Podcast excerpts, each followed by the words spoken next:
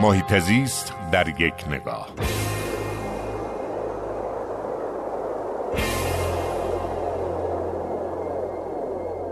گاردین اخیراً گزارش امیدوار کننده‌ای رو منتشر کرد و نشون داد که تا سال دو هزار و بیست در بریتانیا برای نخستین بار تعداد جایگاه‌های شارژ الکتریکی خودروها بیشتر از پمپ بنزین‌ها خواهد شد.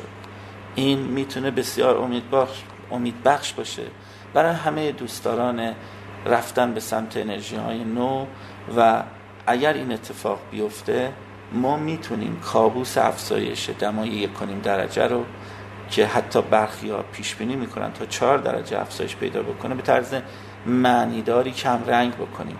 امیدوارم که علاوه بر لندن که قرار این اتفاق درش بیفته، در بقیه کلان شهرهای مهم دنیا و از جمله در تهران هم روزی رو شاهد این باشیم که جایگاه‌های شارژ الکتریکی خودروها بیشتر از پمپ بنزین‌ها باشه. اخیراً چندین دستگاه تاکسی هیبرید وارد ناوگان شهری تهران شد که این شروع کننده همون آرزوی بلند میتونه باشه.